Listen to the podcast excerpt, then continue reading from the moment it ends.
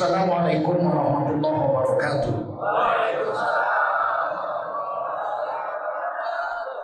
Hamdan wa syukran lillah. Wassalatan wassalaman ala rasulillah wa ala alihi wa sahbihi wa mawalah. Allahumma salli wa sallim ala hadha nabiyyil karim. Sayyidina wa maulana Muhammadin wa ala alihi wa sahbihi ajma'in.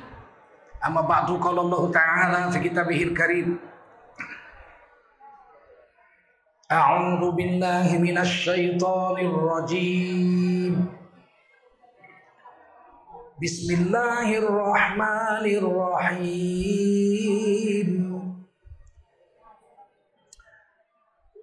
ما كان محمد أبا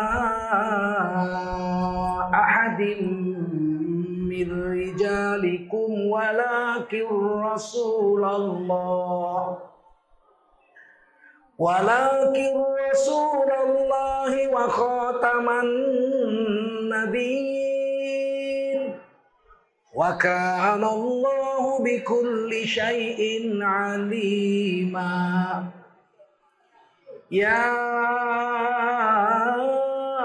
أيها الذين آمنوا اذكروا الله ذكرا كثيرا. Wasabbihuhu bukratan wa asila. Qala Rasulullah sallallahu alaihi wasallam man kharaja fi talabil ilmi fahuwa fi sabilillah hatta yarji. Baginda Rasul bersabda, siapa keluar untuk mendapatkan ilmu, orang itu adalah orang yang berjihad fi sabilillah sampai dia kembali ke tempatnya. Mudah-mudahan kita semua mendapatkan pahala jihad dari Allah SWT. Amin. Sadaqallahul azim. Wa sadaqa rasuluhun nabiyul karim. Wa nahnu ala dhalika minas syahidin wa syakirin. Walhamdulillahi rabbil alamin. Para ulama, tuan-tuan guru yang dimuliakan Allah SWT. Para tokoh masyarakat. Ada Pak Hashmi kita hadir mana? Agak ke depan sedikit. Oh ya. Tokoh adat, tokoh masyarakat, tokoh pemuda, tokoh wanita, anak-anakku semua generasi muda Islam yang berhadir pada sore hari ini. Oh, Bapak, Ibu-ibu hadirin wal hadirat rahimakumullah. Wajiblah kita bersyukur kepada Allah SWT. Salawat dan salam kita sampaikan untuk baginda Rasulullah Wasallam. Hari ini kita memperingati hari lahir beliau. Kalau hari lahirnya namanya maulid. Kalau sosok yang lahir itu namanya maulud. Jadi kalau cerita-cerita orangnya maulud. Ada hadisnya kullu mauludin yuladu adal fitrah. Tiap-tiap sosok yang lahir, lahirnya suci. Atas fitrah nggak bawa dosa apa-apa. Nah, itu bedanya kita dengan Kristen. Kalau Kristen Nabi Adam lahir bawa dosa warisan untuk anak cucunya karena makan buah larangan. Sedangkan kita tidak. Nabi Adam makan buah itu tidak berdosa. Kalau nggak dimakannya nggak turun dia ke dunia, betul? Kalau nggak turun dia ke dunia mana ada kita semua ini?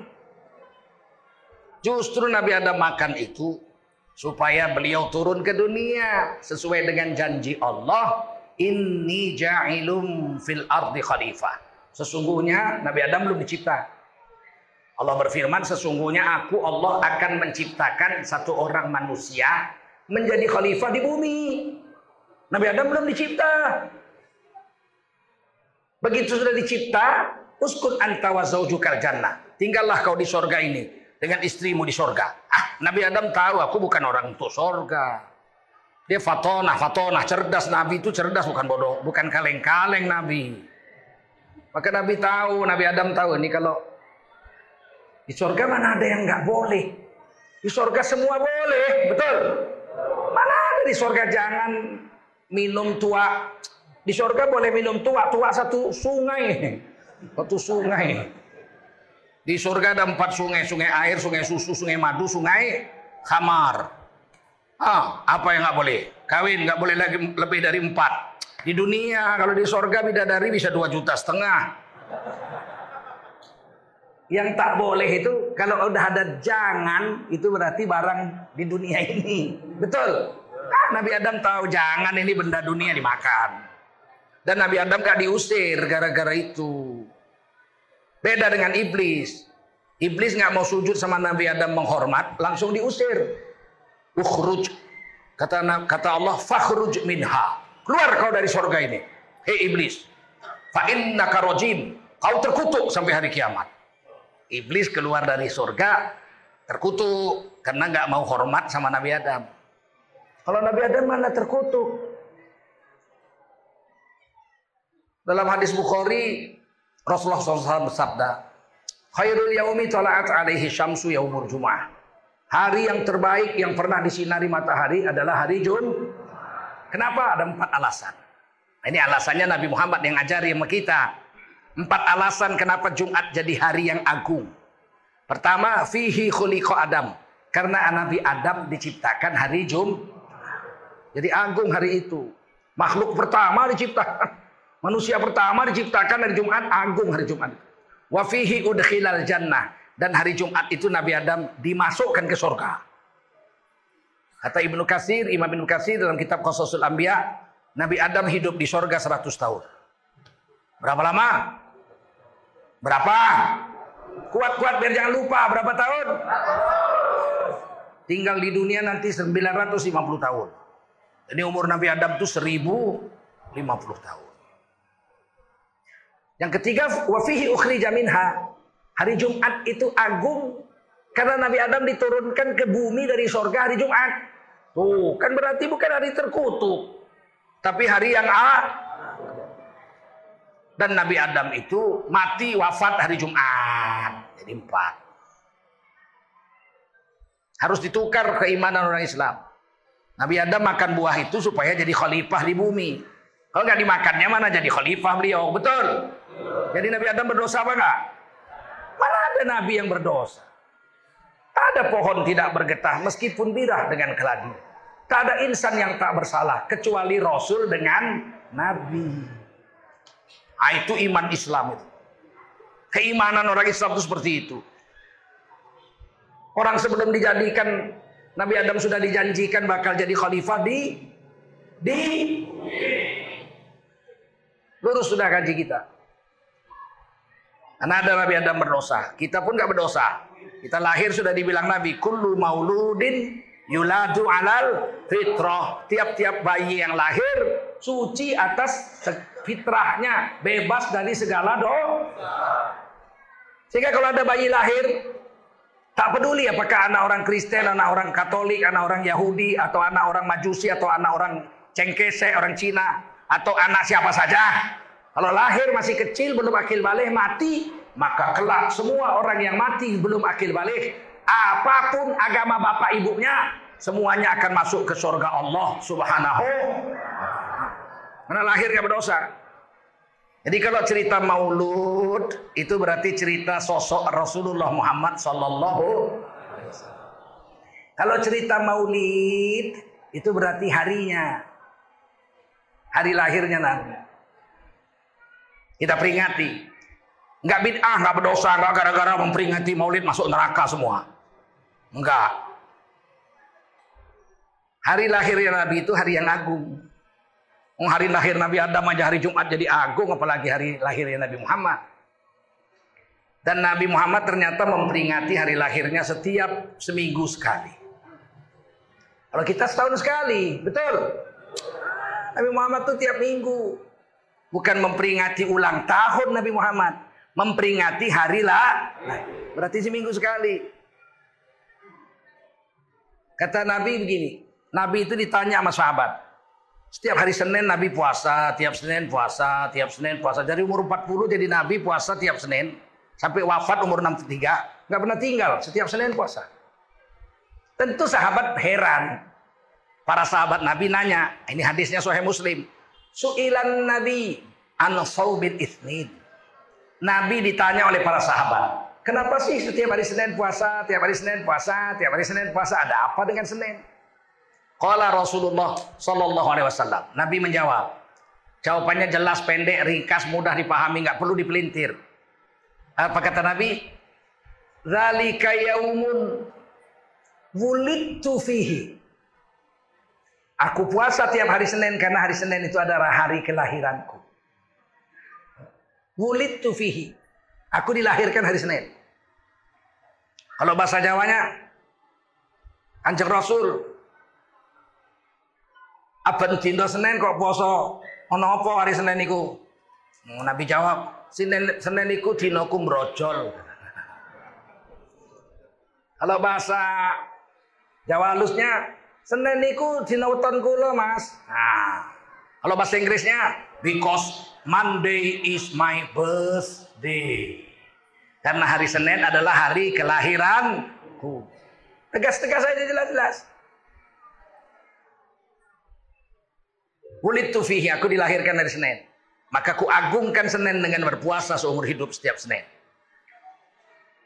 Wa bu'istu fihi dan aku dilantik jadi nabi hari Senin. Jadi Nabi Muhammad itu dilantik jadi nabi hari Senin. Al-Qur'an turun berarti hari se malam Senin 17 Ramadan malam Senin. Wa unzila ilayyal Qur'an dan aku menerima turunnya Al-Qur'an pada hari se sudah tiga Senin hari lahir, Senin hari dilantik jadi nabi dan Senin hari turunnya Al-Qur. Satu lagi nggak disebut nabi. Ketahuannya setelah terjadi nabi wafat hari Senin. Jadi kalau orang biasa itu kalau lahirnya hari Sabtu, wafatnya Sabtu, biasa itu. Yang hari lahirnya Minggu hari Ahad, nah besok siap-siap gitu.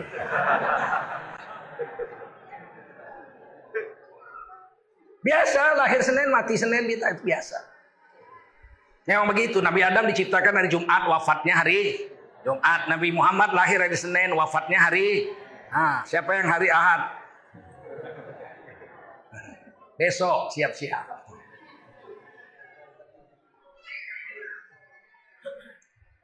Ah. Nabi memperingatinya dengan bersyukur. Syukran lillah. Bersyukur kepada Allah dengan melaksanakan puasa. Jadi syukuran yang paling tinggi pahalanya itu puasa. Kita mau jual tanah 10 tahun nggak laku-laku.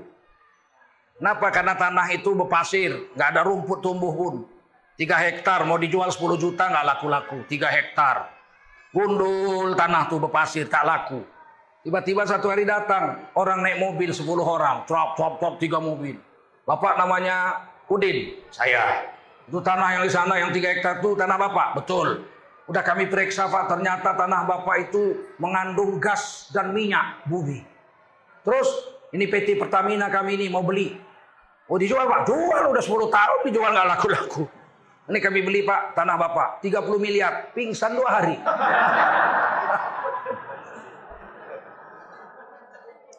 mau dijual 10 juta, 10 tahun nggak laku.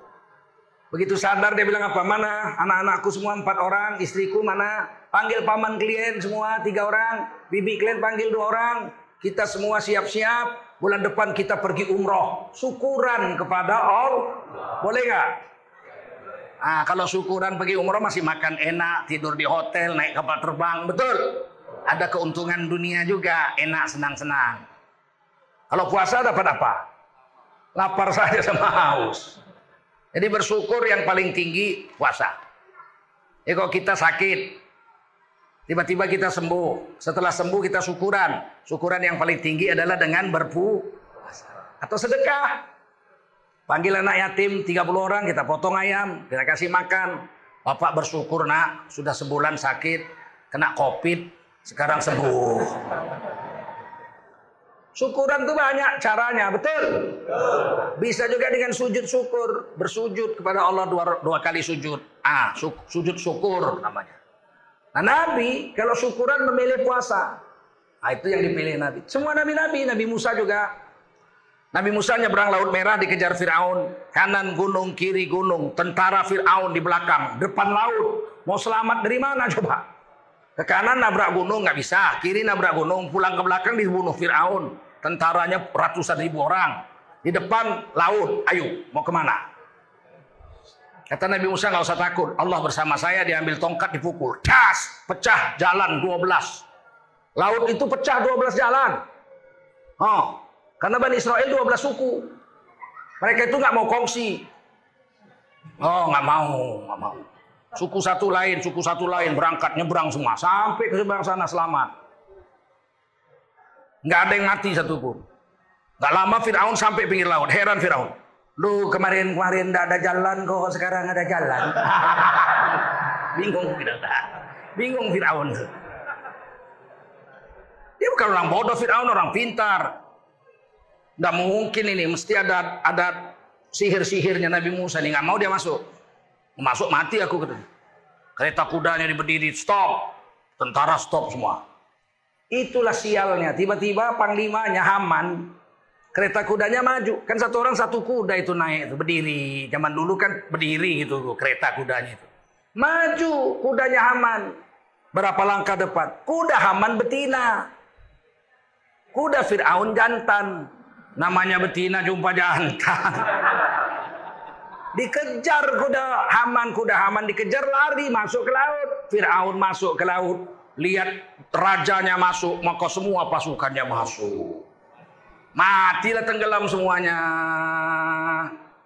Nabi Musa ke sana syukur udah mati sama Firaun. Kata Nabi Musa, "Yuk kita lanjutkan perjalanan ke Palestina." Biar kita hidup tenang di kota. Kita banyak 600 ribu orang. Kata mereka kami takut, kami perang-perang itu nggak berani. Itulah pengecutnya orang beriman itu. Dari dulu penakut orang beriman ini. Nggak berani. Ya kalau Nabi Musa bilang lo nggak berani kalian ke sana, sinilah kita tinggal di padang pasir, panas terik begini. Rumput pun nggak ada, pohon pun nggak ada. Ya sudahlah, mati-matilah di sini. Kata Nabi Musa sudah doa, datang awan hitam. 40 tahun nggak pindah-pindah tuh awan.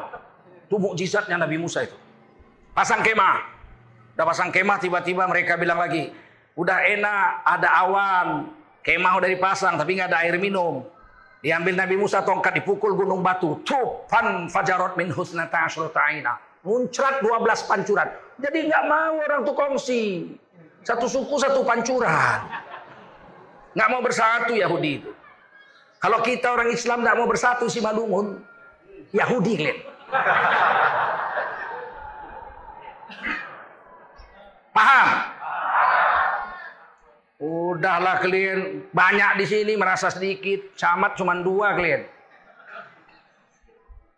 Camat yang muslim cuma dua di Simalungun ini. Padahal orang Simalungun ini 55 hampir 60 persen orang Islam. Kalau kalian nggak bersatu, tahun depan mungkin tak ada lagi camat orang Islam di Simalungun. Bersatu kalian, siap? Siap! Jangan ada pengkhianat di antara kita. Islam ini banyak pengkhianat sama sama Yahudi, pengkhianatnya banyak. Akhirnya mereka minum itu air sampai sekarang nggak kering-kering. Walaupun tidak lagi 12 pancuran, tapi air itu masih keluar dari gunung batu itu mengalir di pasir sekitar 2 meter lebarnya, bersih jernih macam air hujan. Disebut Ain Musa. Mata air Nabi Musa alaihissalam di Gunung Sinai. Masih ada sampai sekarang. Udah 4000 tahun. Udah itu kata orang tua apa Nabi Musa. Air sudah ada, kemah sudah ada, awan 40 tahun sudah memayungi kita. Makan nggak ada. Mau makan apa di padang pasir? Rumput pun tak tumbuh. Maka setiap pagi dibangun, dibuka kemah, sudah ada di depannya makanan yang disebut manna wasalwa. Apa namanya? Manna wasalwa. Madu dan daging burung. Ah, ini madu nih, madu, madu. Madu dan daging dari surga diantar. Maka orang Israel itu 40 tahun makan madu surga, makan daging burung dari surga. Mana telawan kita otaknya cerdas. Cerdas otak Israel.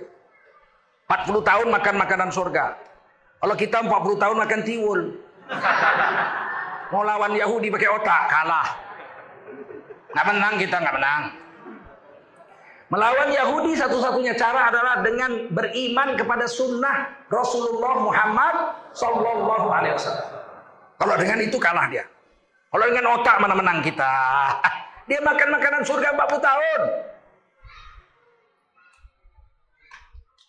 Satu-satunya mengalahkan Yahudi adalah dengan cara beriman ikuti ajaran Rasul 100% aman. Dibikin Yahudi film Pakaian perempuannya robek di dada, robek di ketiak, robek di perut, robek di paha, robek semua macam Tarzan. Perempuan-perempuan Islam cuma ikut sunnah Nabi aja. Pakaian wanita hanya dua. Pakai cadar, tutup cuma matanya yang nampak. Seperti surah Al-Ahzab ayat 59. Atau nampak wajah dan telapak tangan An-Nur pada surah An-Nur ayat 31. Kerudung. Cuma dua. Kalau nggak pakai kerudung, cadar. Selesai. Macam mana pun dibentuk Yahudi baju yang mewah-mewah. Orang Islam semuanya kalau nggak kerudung, cadar. Kalau nggak kerudung, cadar. Aman apa nggak? Tapi kalau kita nggak mau ikut sunnah Nabi, oh cantik juga nih baju Yahudi nih. Cenut di sini, cenut di sini, cenut di sini. Ancur perempuan Islam tahu. Kita mau hidup di dunia mau dagang, dagang cara Nabi. Boleh barang dijual, ambil untung boleh, namanya tijarah. Baik. Wa ahallallahu bai'a. Allah membolehkan ambil untung dengan jalan jual beli. Wa harramar riba. Tapi haram mengambil untung lewat jalan ri. Sama-sama untung. Tapi yang satu haram, yang satu halal. Nah, kalau kita mau dapat duit, dagang. Dibeli ikan dari pasar, gembung 40 ribu. Dibawa keliling, Batu enam, ikan. Datang ibu-ibu, ikan. Berapa gembung sekilo? 60 ribu. Ah, di kota sana aku tanya tadi pagi 40. Ya kalau mau 40 beli di kota. Kalau mau beli di sini 60. Kenapa? Ya aku pakai minyak. Capek keliling-keliling berteriak-teriak ikan, ikan. Kalau 40 makan apa biniku? Hah? Makan sisa tai ikanmu itu. Maka ambil untung 20 ribu dari jalan jual boleh. Itu cara Islam. Jangan cara riba, Yahudi cara riba. Mah, utangi kau sejuta, bulan depan bayar satu juta seratus. Yang seratus ribu untung, tapi haram. Karena dengan cara ri, enak kok Islam ini. Kalau yang dijual beras, makanan pokok, tak boleh mengambil untung lebih dari 100%. Dibeli 8.000 beras, jual 16.100. Haram hukumnya. Tidak boleh lebih dari 100%. Nggak boleh lebih. Tapi kalau yang dijual cincin, ku beli 2 juta, ada yang mau nawar 200 juta. Kan goblok itu. Ku, ku kasih aja. Karena ini bukan makanan, paham? Paham? Ah, diajar Nabi. Asal kita ikut Rasulullah aman. Begitu kita mulai ikut ajaran Yahudi, makan riba segala macam, hancur Pak. Ini negara, negara ini digelar kus plus kolam susu. Kalau orang Jawa bilang Indonesia ini panjang kunjung gemah riba loh Cinawi toto tentrem kertora harjo. Wah, nggak bisa dibayangkan itu sudahlah panjang. Dari Papua sampai Aceh itu panjangnya 8 jam naik kapal terbang. Sama dengan Medan sampai ke Jeddah itu jauhnya. Panjang, kunjung, kunjung, semua ada. Minyak ada, apalagi emas ada, apalagi perak ada, semua ada. Apa yang kurang kita? Tapi walaupun negara kita kaya, rakyatnya tak kaya miskin. Kenapa? Mesti ada yang salah. Betul? Karena kita nggak soleh. Kalau kita betul beriman dan bertakwa dijamin. Walau anna ahlal qura amanu wattaqau lafatahna alaihim barakatim minas sama'i wal ard. Seandainya seluruh penduduk negeri orang-orang yang betul-betul Islam, mereka betul beriman, betul bertakwa kepada Allah, maka kami bukakan pintu barokah mancur dari langit muncrat dari bumi walakin kadzabu tapi sebagian besar orang-orang Islam bohong pura-pura aja beriman kepada Allah Coba kita letakkan HP kita di atas meja nih. Pergilah kita wudhu 10 menit situ. Apa yang terjadi? Hilang. Di masjid ada yang mencuri. Apalagi di pasar sana. Di masjid orang mencuri hari ini. HP Ustad dicuri. Saya udah dua HP saya hilang. Sepatu udah tiga kali hilang. Maka aku pakai sepatu jelek-jelek aja. Mau curi-curi lah, ambillah itu. Asal udah bagus hilang. Asal udah bagus hilang. Iya. Nampaknya Ustadz tak boleh pakai sepatu bagus. Gimana kita mau hebat kalau orang Islam nggak betul-betul beriman?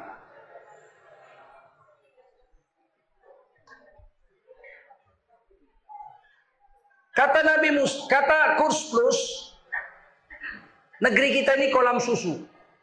Bukan lautan, hanya kolam susu. Air paret bisa diminum. Zaman saya masih kecil, air paret bisa diminum saking jernihnya. Bukan lautan tapi kolam susu diminum. Sekarang coba minum, kalau nggak mencret.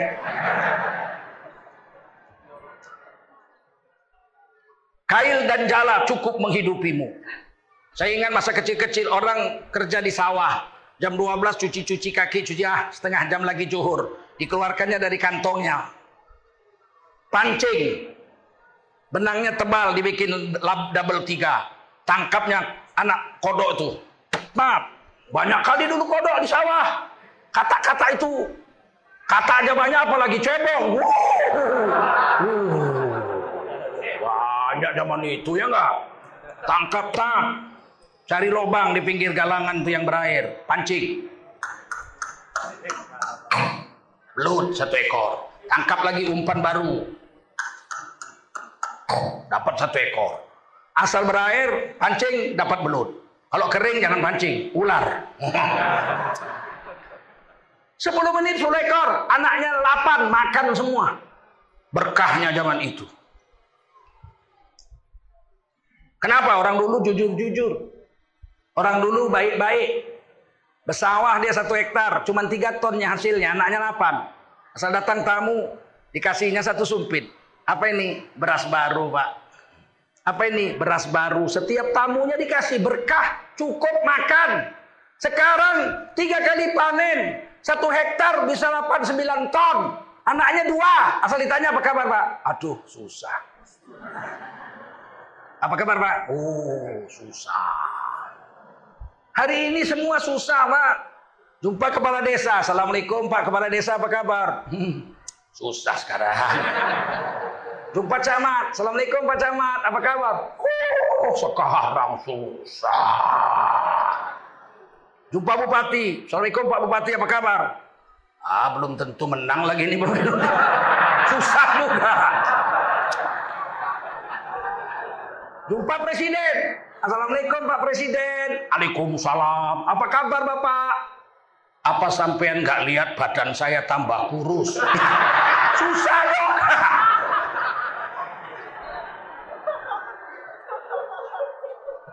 Dulu semua orang saya tanya apa kabar Pak? Alhamdulillah. Apa kabar Bu? Alhamdulillah. Ibu apa kabar? Alhamdulillah. Semua bersyukur sama Allah. Sekarang susah. Susah. Semua susah. Ustaz bener, apa kabar Ustaz? Susah. Kenapa? Terlanjur bini tiga. Susah semua, susah. Dicabut nikmat sama Allah. Cabut. Orang dulu sholat. Suraunya jelek dari bambu. Penuh orang. Ngaji di mana-mana pakai obor. Orang ngaji. Sekarang pakai listrik. Hah, tek hidup air wudhu pun tinggal cek cor keluar dulu maghrib semua orang ngaji semua orang baca Quran semua orang sembahyang sekarang udah ada listrik maghrib keluar lagu dangdut TV yang main. Memangnya mengapa engkau harus malu? Janganlah kau bimbang ataupun kau ragu. Walaupun kau janda tetap puja dari rumah orang Islam keluar lagu janda. Dulu semua orang ngaji pak. Betul. Cabut nikmat pak hilang negara ini tetap kaya tapi rakyatnya miskin karena berkah dicabut sehingga lagu kus plus itu harus ditukar sekarang pakai tambahan musik kalau dulu nggak perlu Kail satu, satu rumah makan. Apalagi punya jala. Ya Allah, kail dan jala cukup menghidupi. Jala, datang ke sungai, kocok air sungai itu. Cokok, cokok, cokok, cokok, hitam. Ikan semua keluar. Sap, ambil yang besar, yang kecil pulangkan. Kau cen-cen kau setahun lagi kau. Kau enam bulan lagi kau. Nggak rakus orang dulu pak. Satu ekor cukup. Sekarang di listriknya pak. Cukup sama telur-telurnya mati. Memang rakus manusia.